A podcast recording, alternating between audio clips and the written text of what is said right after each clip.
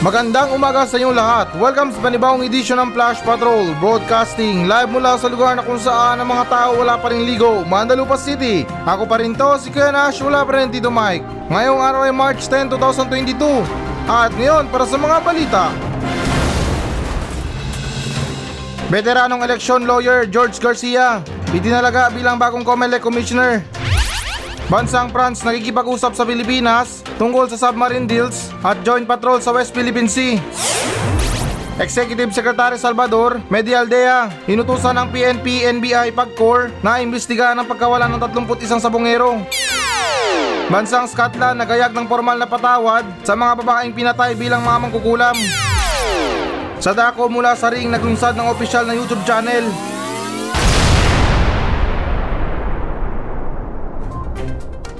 Veteranong election lawyer George Garcia itinalaga bilang bagong COMELEC Commissioner. So okay guys, na alinsunod sa ulat ng Rappler na pinangalanan ni Pangulong Duterte bilang bagong Commissioner on Election o COMELEC Commissioner, ang abogadong si George Garcia, isang respetadong figura sa larangan ng batas sa halalan. At dagdag pa rito na kinumpirma ni Garcia sa Rappler nitong Martes, March 8, napupunuan niya ang isa sa tatlong bakanting pwesto sa pitong miyembro ng COMELEC and Bank. Siya ang kauna-unahang high-profile election lawyer na pinangalanan sa COMELEC mula noong si Sixto Brillantes Jr., dating abogado ni Fernando Po Jr. At kalaunan si Benigno Aquino III ay inirang ni Aquino bilang pinuno ng halalan noong 2011. At guys, nadagdag pa rito na kinatawan ni Garcia si Po or si Grace Po sa kanyang disqualification sa aga noong 2016 presidential election. Ngayon din ang pagkatalo ni 2016 Vice Presidential Candidate Ferdinand Marcos Jr. Sa panahon ng kanyang electoral protest, papasok siya sa komisyon sa oras na mayroon hindi bababa sa apat na hindi naresolba na kaso laban sa 2022 bid ni Marcos Jr. sa N-Bank Man o Division level. At kalaki pa rin dito na bago ang kanyang appointment, nagsilbi rin siyang abogado para sa campaign team ng 2022 presidential aspirant at Manila Mayor Isko Moreno. Nang tanungin tungkol sa posibleng conflict o interest tiniyak ng palasyo sa publiko na dumaan sa tamang proseso ang appointment ni Garcia. Ay, syempre mga professional yan, talagang tatama yan or dadaan talaga yan sa mga ano, mga tawag dyan, yung tamang proseso daw, kunway. Basta nagtaasan ng kilay, automatic yan, tamang proseso. Tayo naman kasi, masyado tayong tamang hinala dito eh. Hindi porket na um, kakilala or naging dating ano ni Marcos. Iba na agad ang iniisip natin. Syempre ganun dapat.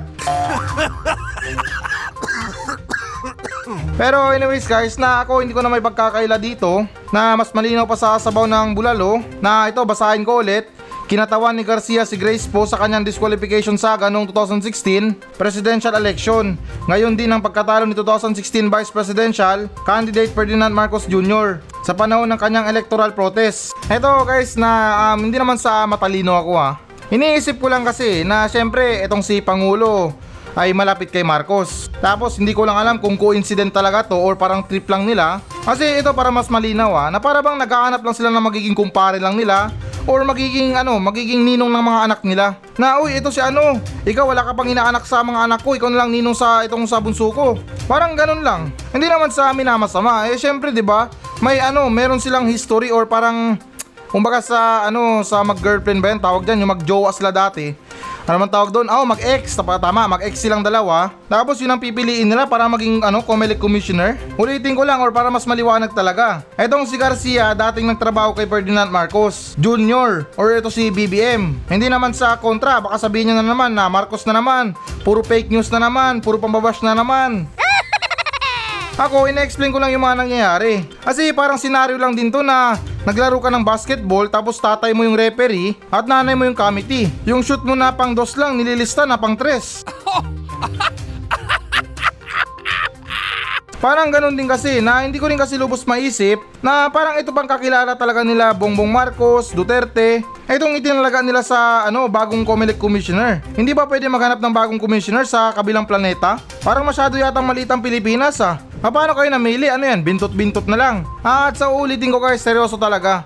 Hindi naman sa minamasama para sa balita na to, pero nalulungkot lang ako para sa mga ibang kandidato. Alam ko na sinasabi nila or naniniwala sila na itong eleksyon na to ay magiging patas. Sana patas para sa iniisip nila sa iba.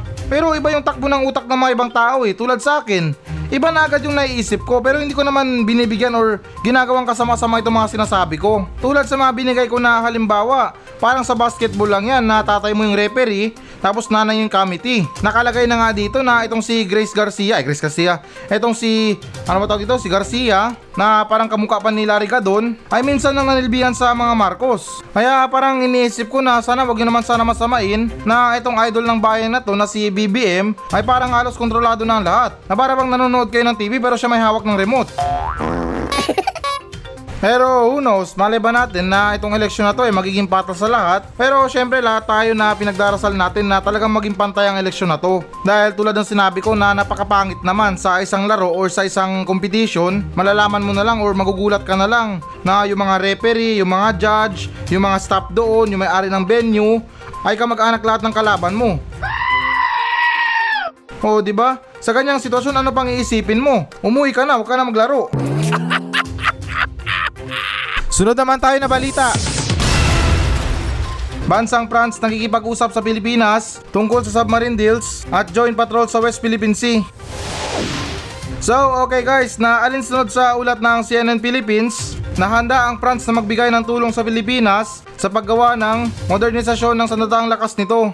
Kabilang ang posibilidad na magbigay ng mga asset para sa isang Philippine Submarine Force at dagdag pa rito sa isang breast beeping, beeping, sa isang press briefing, sinabi ni Rear Admiral Jean Mathieu, Ray Joint Commander ng French Armed Forces sa Asia Pacific, na magandang partner ang France para sa Pilipinas sakaling magpasya itong ituloy ang pagbili ng submarino. Kami ay nakikipagtulungan sa aming mga kasosyo sa Pilipinas sa mga ganitong uri ng mga pag-aari. Ang France ay may matagal ng tradisyon ng paggawa ng mga submarino Sinimulan namin ang aming submarine patrol mula noong 1973 sabi ni Ray. At dagdag pa rin dito na gayon pa man nilinaw ni Ray na wala pang opisyal na kasunduan ang naabot sa ngayon. Dinagdag ng opisyal ng Pransya na ang isang submarine force ay magiging kapaki-pakinabang para sa Maynila kapag naharap na ang mga katunggali. Hmm, so okay, iniisip ko lang guys na kung ilang submarines kaya tayo magkakaroon. Kasi kung isa lang yan, dalawa lang yan, para sa akin parang walang kwenta eh. Para saan? Anong gagawin natin? Sa isip-isip ko na hindi naman siguro tayo makikipaggera sa ibang bansa. Lahat naman siguro ng ibang bansa ayaw ng gulo. Pero ganun pa man guys na sabihin na natin na itong bansang France tutulungan tayo sa mga equipments, sa mga kailangan natin sa mga militar.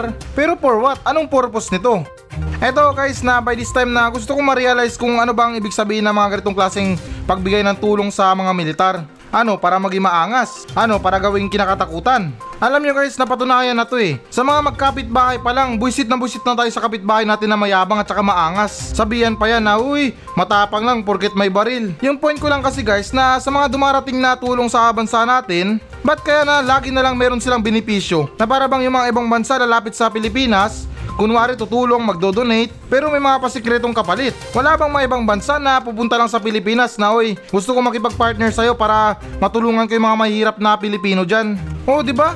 Wala bang ganun? Puro na lang sa mga exchange trade, mga negosyo na yan, mga tungkol sa mga kagamitan sa gera. Sa mga ganyan, meron talaga tayong pondo. Hindi talaga nawawala yung pondo na yan. Pondo sa bala, pondo sa bala ng kanyon, pondo sa mga uniforme, sa mga sapatos. Kagamitan para sa pagpatay, meron. Pero kung tulong para sa mga buhay, wala.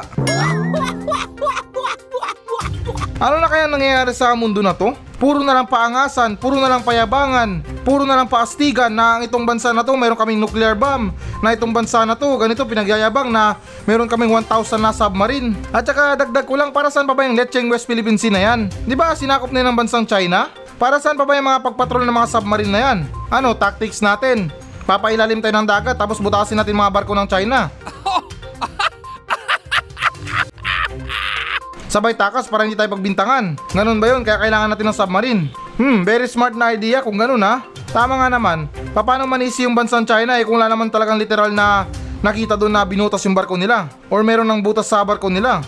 Hindi naman kaya ganun. Kaya yung Pilipinas talagang interesado na magkaroon ng submarine. Medyo smart na idea ha. Very clever. Tapos ibabalita sa China. Yung mga barko doon nagsilubugan mag-isa. Pero seryoso guys yung sinabi ko kanina. Alam ko malaking bagay pero kung isa or dalawa lang naman ang ibibigay or magkakaroon man ng kasunduan sa mga submarine na yan, Para saan pa? Para sa mga pag-spy, para malaman natin kung meron mga pumapasok. Andiyan yung mga mangingisdang Pilipino oh. Pwede pa maging undercover agent na kunwari mangingista pero nagbabantay pala sa dagat. Ganun lang, hindi na natin kailangan pa ng malaking mga bagay na yan para sa mga karagatan which is na parang pinapalabas lang natin na papalag tayo sa mga gera na yan na pwede bang ikamatay ng maraming tao. Medyo magulo man guys ha, pero ito may tanong ako sa inyo. Papipiliin ko kayo kung saan kayo mas komportable. Anong mas maganda? Marami kayong dekorasyon at ari-arian sa loob ng bahay nyo or marami kayong taong natulungan? Eh kung ako lang pipili, doon na ako sa maraming taong natulungan. Aanin ko pa yung mga ari-arian na yan. Para saan? Para ipagyabang sa mga ibang bansa na meron tayong submarine? Alam nyo guys, nakakaya. Parang buhay talaga ng Pilipino. Hindi naman sa amin na masama. Sa mga kagamitan, sobrang gara. May kotse, may mamahaling relo, naka iPhone 13, updated yung mga iPhone niya, pag mayroong bago, palit bago, may malaking bahay, malawak na lupain, may mga alahas pa sa katawan, maayos yung pananamit.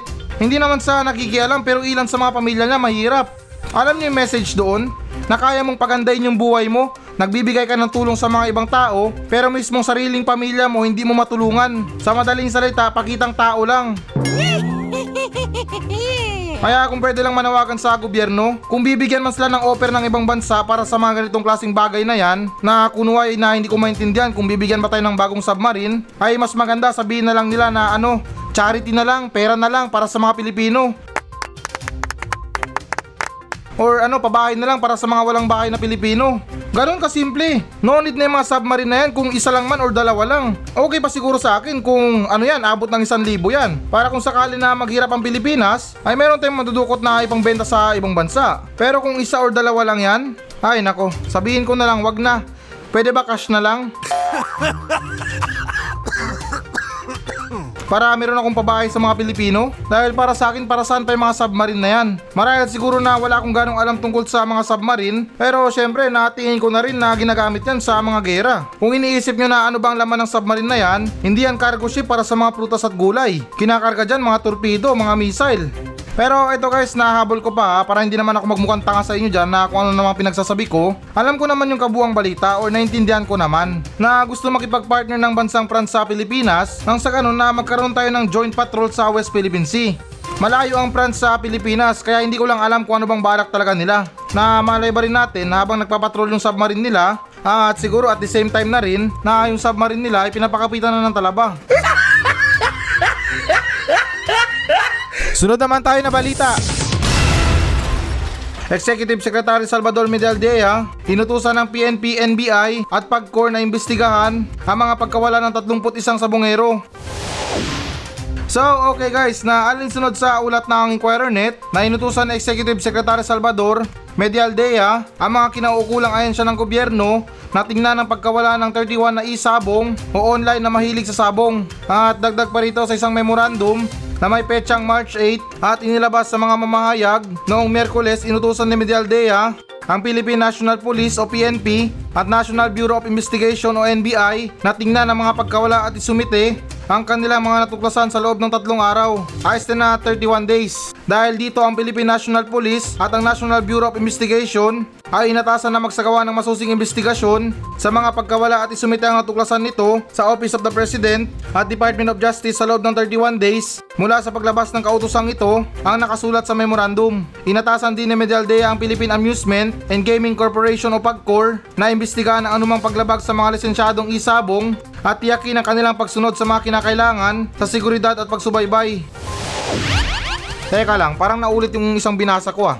Hay nako, kahit minsan parang nakakapansin na rin ako ah. Na yung mga ibang news site parang dinodoble nila yung mga sinasabi nila or yung mga words dito nang sa ganun na magmukhang mahaba yung mga sinulat nila. Hindi ko lang alam kung may purpose ba to pero wala naman akong ibang nakita na pinagkaiba ng dalawang binasa ko. Pero anyways, medyo interesado to kasi joint force ng ano dito, ang investigasyon. Um, payo ko na lang, wag niyong idismaya si ano, si Medialdea. Baka mapagalitan tayo niyan na sabihin pa, tatlo na nga kayo, wala pa kayong may sumite sa akin. Ano bang pinaggagawa nyo? Puro kayo mga inutil, mga walang silbi. Oh, taray, di ba? Ayan kasi mga madalas na sinasabi ng mga ano eh, yung mga kontrabida na boss. Tapos kapag inutusan niya yung mga tauhan niya at hindi nahanap yung mga pinapahanap niya, ah, yan ay mga lumalabas na salita niya. Mga inutil, mga walang silbi, lumayas kay sa harapan ko. Tapos yung mga tauhan niya nakayuko lahat yan. Pero syempre na wag naman natin maliitin yung mga investigasyon ng PNP. Eh etong mga PNP na to, mabagsik to sa mga investigasyon. Mga NBI, grabe yan. At sa pagcore, medyo duda ako dito. Ah, hindi ko lang alam kung bakit pero parang duda ako.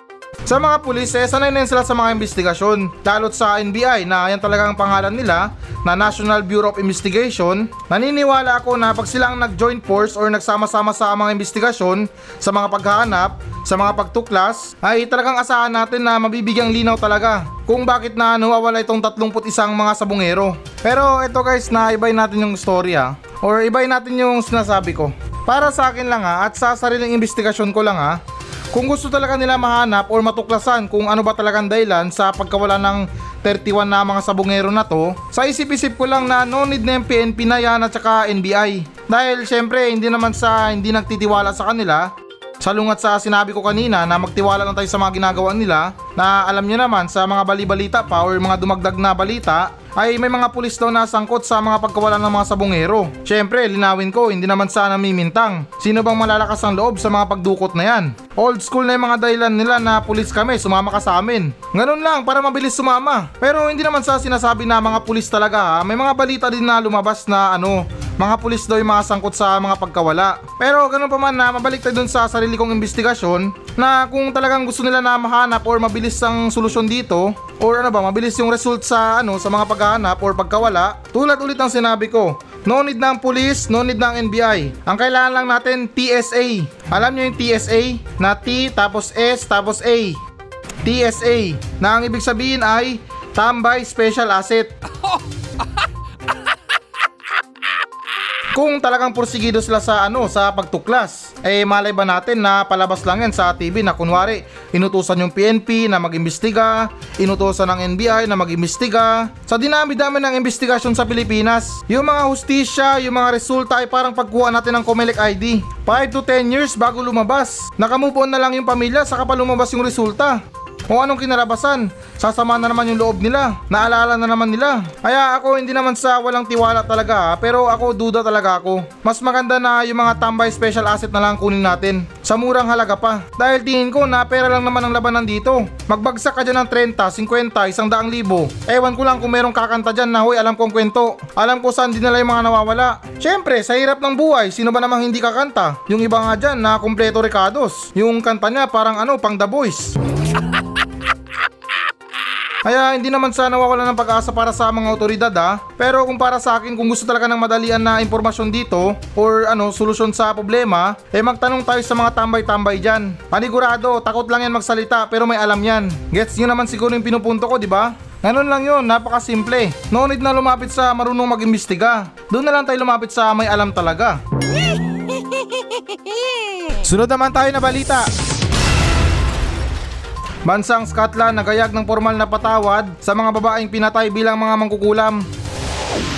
So okay guys, na alinsunod sa ulat ng ABS-CBN News na ang gobyerno ng Scotland ay minarkahan ang International Women's Day noong Martes sa pamamagitan ng pagbibigay formal ng paghingi ng tawad sa libu-libong kababaihan na binitay ilang siglo na ang nakalipas sa isang kaibangan laban sa pangkukulam. At dagdag pa rito guys, sa pagitan ng ikalabing anim at ikalabing walong siglo, humigit kumulang 4,000 katao ang inakusahan ng pangkukulam. Ayon sa grupong Witches of Scotland na nangangampanya para sa paghingi ng tawad. At guys, nadagdag pa rin dito, sa kabuuan higit 2,500 katao ang pinatay apat sa ikalima sa kanila ay mga babae. Karamihan sa kanila ay sinakal at pagkatapos ay sinunog. Pagkatapos gumawa ng mga pag-amin sa kadalasang nakuha sa ilalim ng paghihirap.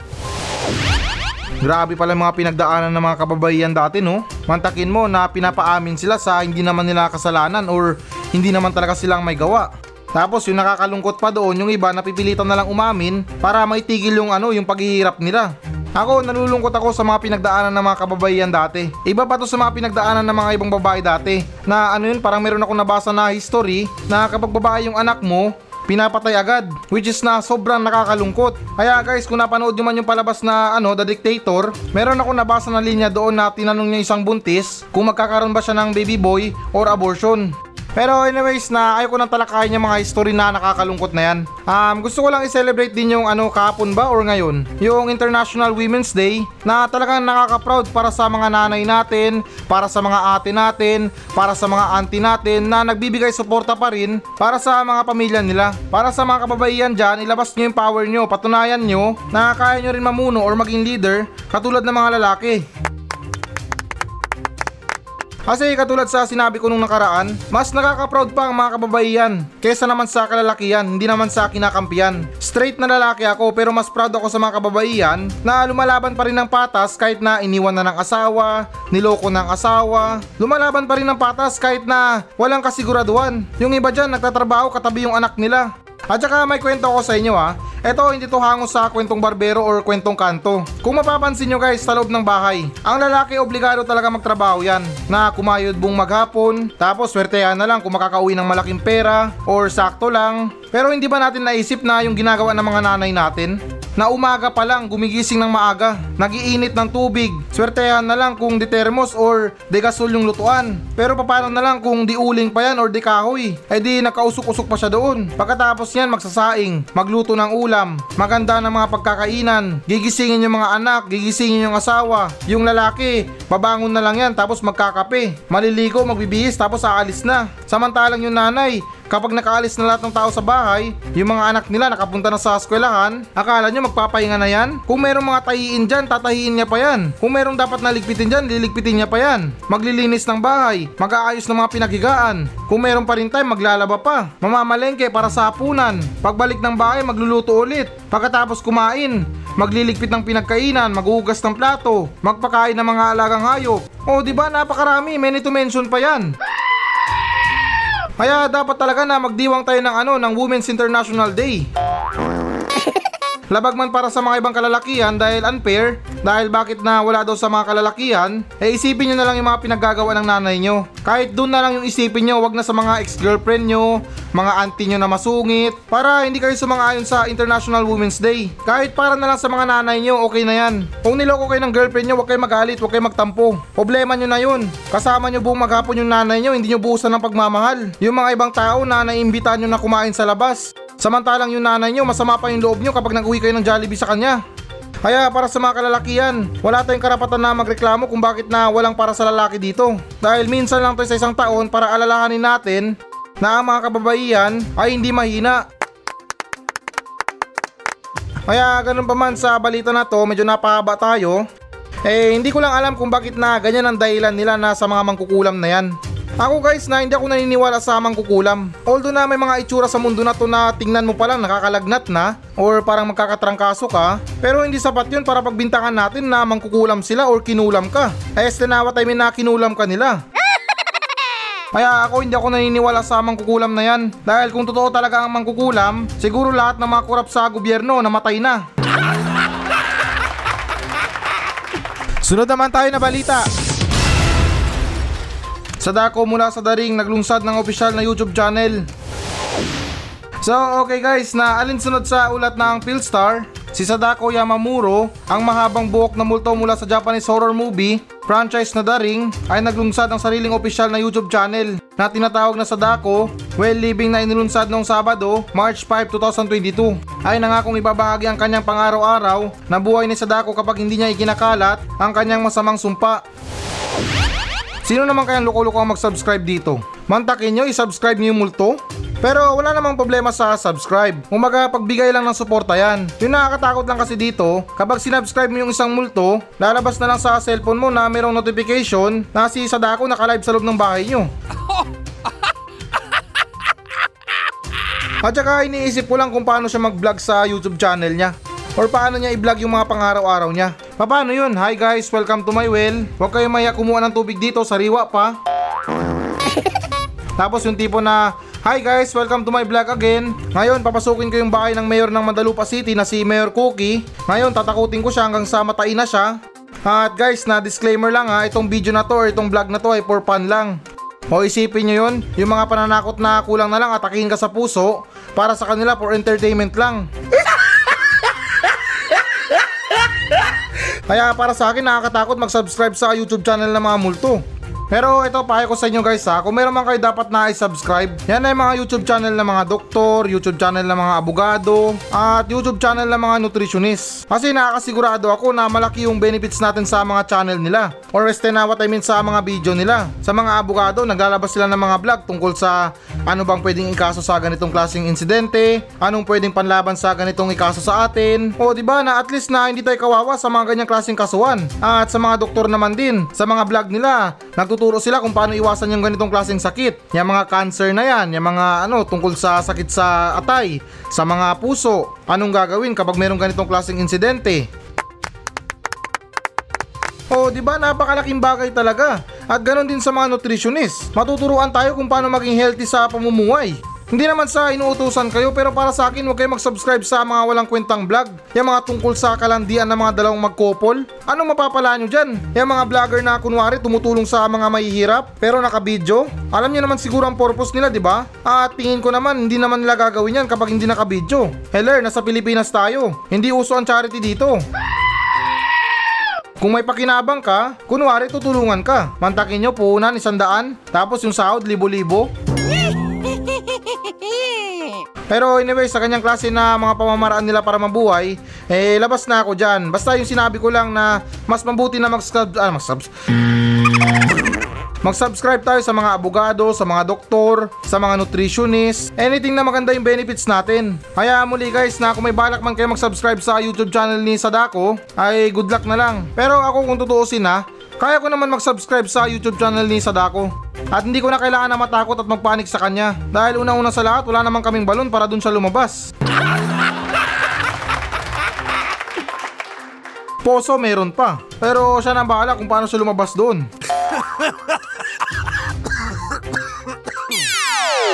So, ito na ang pinakahihintay nyo guys. Magbabasa na tayo ng audience mail. Mula pa rin sa mga nagmensahe sa atin sa Facebook page ng Flash Patrol at ganun pa man na ito gusto ko lang ulitin na ako'y lubos na nakikiisa sa Women's International Women's Day. Mali, sa International Women's Day. Mabuhay ang girls power at mabuhay ang mga single mom. Hindi lang pala sa mga single mom, mabuhay yung mga kababaihan na pinipilit pa rin lumaban ng patas kahit na medyo nahihirapan na. Sa kabila ng mga paninira sa kanya, ay pinipilit niya pa rin lumaban ng patas para maging katanggap-tanggap. At anyway, so ito, babasahin natin yung nagmensahe sa atin. Na itong mensahe na to ay nagmula kay paring Ronel Digira. At ito, I think itong sinabi niya ay opinion niya sa isa sa mga balita natin kapon. Pero anyways, na ito yung sinabi niya. Good day, Nash. Hi, close tayo? Hindi, joke lang. Di lang gising na mga mamayan, kundi nagiging optimistic na ang karamihan pagdating sa pagpili ng magiging pangulo. Di mo may pagkaila sa loob ng panunungkulan, magmula Cory hanggang Noynoy, wala namang nagawang matinding pagbabago sa Pinas. Kumbaga sawa na sila sa mga pambobola ng mga dilawan at ngayon pink naman. Na obvious naman iisa ang grupo nila. Gusto ng mga mamayan ang pagbabago, hindi status quo. Naikumpara na nila ang Marcos admin sa kung ano ang naging performance ng limang admin pagkatapos nilang patalsikin si Marcos. Don't get me wrong na makamarcos ako, bagkus ako ay isang optimistic na tao. Ah, okay, medyo malalim yata yung sinabi mo ha, pero itong words na optimistic na to, eto na ba yung kapatid ni Optimus Prime?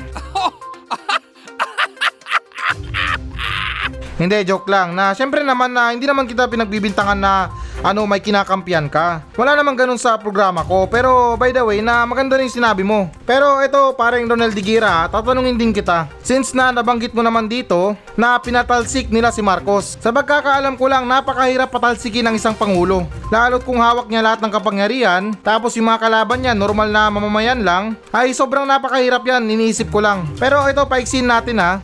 Nung nakaraan ba habang pinoprotesta nila si Marcos na tanggalin si Marcos, nasaan yung mga pro Marcos? Bakit di nila pinagtanggol si Marcos at sila ang humarap sa mga ibang tao? Kumaga civilian versus civilian at katulad na rin sa nangyayari ngayon na ano, batuan ng patutsada, magpaparinig yung mga pro BBM, tapos gaganti na naman yung mga ano, supporters ni Lenny. O, di ba? Noong mga panahon na yon, naniniwala ako kung talagang maganda yung pamamalakad ni Marcos, sana man lang kahit ni isa may nagtanggol sa kanya na sibilyan, na umarap dun sa milyon-milyong nagprotesta para ipaglaban na, uy, Hindi ganyan si Marcos. Sabihin na natin na yung tatay ni Bongbong Marcos maraming nagawa. Pero nagtataka ako nung panahon na yon na bakit walang sumuporta kay Marcos. Eh kung totoo talaga na maganda yung pamamalakad niya, maraming nagmamahal sa kanya mga Pilipino. Tapos pinagmamalaki pa ng iba nung panahon niya mura daw ang bigas, mura daw mga gasolina. Eh kung sa isip-isip ko lang, sinong loko-loko sasama na magprotesta kay Marcos kung mura ang bigas nung panahon na yon? Oo, di ba? Kaya ako ito linawin ko guys ha, hindi ako pro Lenny, hindi ako pro Marcos. Wala akong kinakampihan na kandidato. Seryoso guys na kung meron man, aminin ko. Pagkatapos ng eleksyon, sasabihin ko kung sinong binoto ko. Walang halong biro guys, talagang sasabihin ko or aaminin ko kung sino ang binoto ko sa eleksyon na to. Kaya ganun pa man paring Ronel Digira, maraming salamat kung isa ka mang optimistic. I hope na magkita kayo ng kuya mo na si Optimus Prime at sabay-sabay na rin natin talunin si Megatron.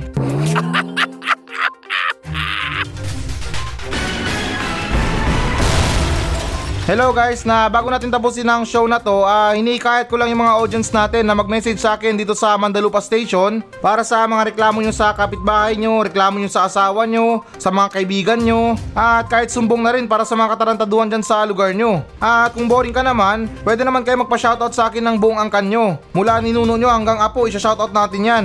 Kaya guys, na ano pang hinihintay nyo? Magmensahe na kayo dito sa Facebook page ng Flash Patrol at nakakaasa kayo na walang minti sa mga pa-shoutout nyo. Paki-like na rin ang Facebook page ng Flash Patrol. Maawa na kayo, desperado na ako sa buhay. Kaya ulitin ko, para sa mga reklamo sa buhay, reklamo sa kapitbahay, reklamo sa mga tao, ay huwag kayong maya na magmensahe sa akin sa Facebook page ng Flash Patrol dahil actionan natin yan ng makabuluhang kalukuhan.